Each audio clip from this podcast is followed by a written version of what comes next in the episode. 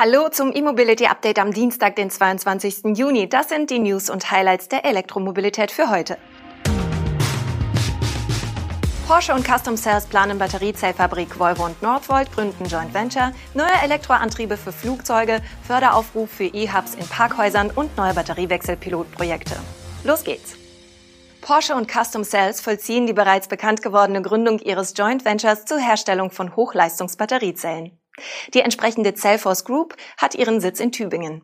Die Universitätsstadt ist auch in der engeren Auswahl für den Standort der zugehörigen Batteriezellenfabrik. Die Gründung kommt nicht überraschend. Porsche liefert in einer offiziellen Mitteilung nun aber viele Details zur Organisation und Stoßrichtung des Gemeinschaftsunternehmens.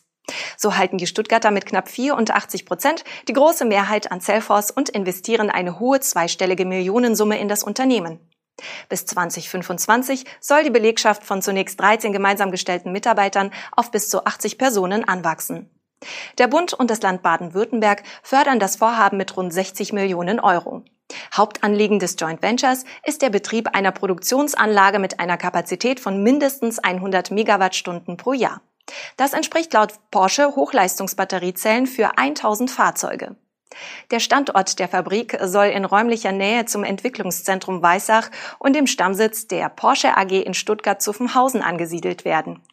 Neben Tübingen sind wohl noch weitere Orte in der engeren Auswahl. Der Betrieb soll 2024 anlaufen. Die Chemie der neuen Hochleistungszellen soll auf Silizium als Anodenmaterial basieren. Damit soll es laut Porsche möglich sein, die Energiedichte gegenüber aktuellen Serienbatterien erheblich zu steigern. Die Batterie kann bei gleichem Energiegehalt zugleich kompakter ausfallen. Außerdem verringert die neue Chemie den Innenwiderstand.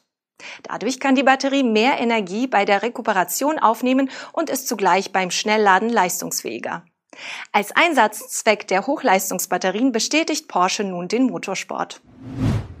Ein weiteres Joint Venture zur Batterieproduktion entsteht in Skandinavien. Die beiden schwedischen Unternehmen Volvo Car Group und der Volkswagen-Partner Northvolt wollen ein Gemeinschaftsunternehmen gründen, um nachhaltige Batterien zu entwickeln und zu produzieren.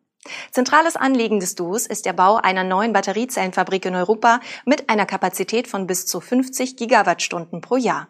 Los geht's aber mit dem Aufbau eines Forschungs- und Entwicklungszentrums in Schweden. Dieses soll schon 2022 in Betrieb gehen. Das Zentrum soll auf dem Batterie-Know-how beider Unternehmen aufbauen und hochmoderne Batteriezellen der nächsten Generation entwickeln. Die genannte Batteriezellenfabrik soll 2026 eröffnen und rund 3000 Mitarbeiter beschäftigen. Der Standort steht noch nicht fest. Klar ist aber, dass die dort gefertigten Produkte speziell auf den Antrieb der nächsten Generation reiner Elektroautos von Volvo und Polestar zugeschnitten sein sollen. Das erste Auto mit Batteriezellen des neuen Joint Ventures wird nach Angaben der Partner der elektrische Nachfolger des Volvo XC60 sein. Einen speziellen Fokus wollen Volvo und Northvolt auf die Nachhaltigkeit der gemeinsam zu entwickelnden und produzierenden Batterien legen. Heute macht die Produktion der Batterien für vollelektrische Autos einen großen Teil der gesamten Kohlenstoffemissionen im Lebenszyklus der Autos aus.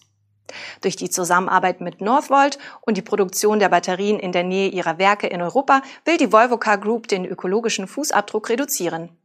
Die neue Gigafactory soll dementsprechend zu 100 Prozent mit sauberer Energie laufen.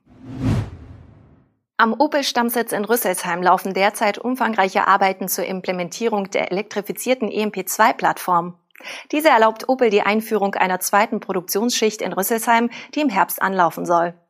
Die flexible Efficient Modular Platform 2 wird für Fahrzeuge im C- und D-Segment verwendet und ermöglicht es, reine Verbrenner und elektrifizierte Fahrzeuge auf derselben Linie zu produzieren.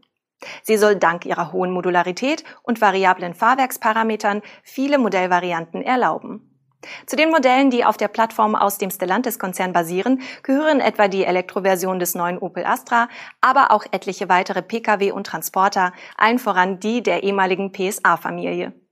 In Rüsselsheim investiert Stellantis zur Implementierung der EMP2-Plattform einen signifikanten Millionenbetrag. In allen Bereichen des Werks würden umfangreiche Arbeiten durchgeführt, heißt es. Umfassende Veränderungen seien auch in der Fertig- und Endmontage getätigt worden. Unter anderem mit einer neuen Hochzeit und einer neuen Chassislinie. Das Land Baden-Württemberg veröffentlicht einen Förderaufruf für sogenannte E-Quartiers-Hubs. Damit sind Parkhäuser mit umfassend ausgebauter Ladeinfrastruktur in Kombination mit Mobilitätsangeboten wie Taxis, Sharing-Fahrzeugen oder Pedelec-Verleihstationen gemeint. Geplant ist die Bezuschussung von fünf solcher Hubs. Das baden-württembergische Verkehrsministerium stellt für die Förderung insgesamt vier Millionen Euro in Aussicht. Anträge können bis zum 15. September gestellt werden. Der Förderbeginn ist für Oktober vorgesehen.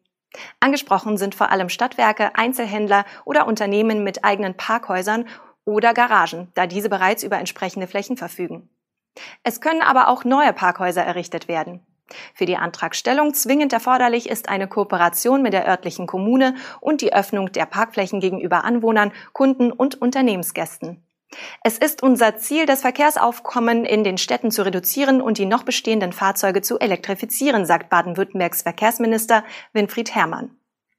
Hierbei spiele die Reduzierung von Parkflächen im Straßenraum und Stadtbild eine wichtige Rolle, gekoppelt an eine Konzentration von Parkflächen mit Ladeinfrastruktur für E-Fahrzeuge. Das US-Startup Ampel hat in den vergangenen Tagen zwei Partnerschaften besiegelt, um seine Technologie für den Batteriewechsel bei E-Fahrzeugen in Japan und den USA zum Einsatz zu bringen. Ampel wird unter anderem von Shell unterstützt. Für Japan kooperiert das Unternehmen mit dem dortigen Energieunternehmen Eneos. Im Laufe des nächsten Jahres wollen beide Partner die vollautomatische Akkutauschtechnik mit mehreren Transport- und Lieferunternehmen testen. Teil der Zusammenarbeit in Japan ist auch eine Studie zur Eignung der Tauschstationen als große stationäre Batterien zur Optimierung der Energienutzung und zur Notstromversorgung. Eine separate Partnerschaft hat Ampel mit Sally gestartet, einem Fahrzeugvermieter für Ride-Hailing, Taxi und Lieferdienste aus New York City. Ampel und Sally wollen einen Akkutauschservice in großen US-Städten wie San Francisco, New York City, Los Angeles und Chicago bereitstellen. Ampel setzt auf ein Batteriewechselsystem, das auf autonomer Robotik und intelligenter Batterietechnologie basiert und so jedes Elektroauto innerhalb weniger Minuten wieder mit einem vollen Akku auszustatten vermag. Netzwerke solcher Tauschstationen könnten innerhalb von sechs Wochen in einer ganzen Stadt installiert werden, teilt der Anbieter mit. Ampel versteht sich als Ergänzung zur bestehenden Schnellladeinfrastruktur. Das war's mit unserem E-Mobility Update am heutigen Dienstag. Wir sind morgen mit unserer Videosendung und dem Podcast wieder für Sie da. Bis dahin empfehlen Sie uns gern weiter und machen Sie es gut.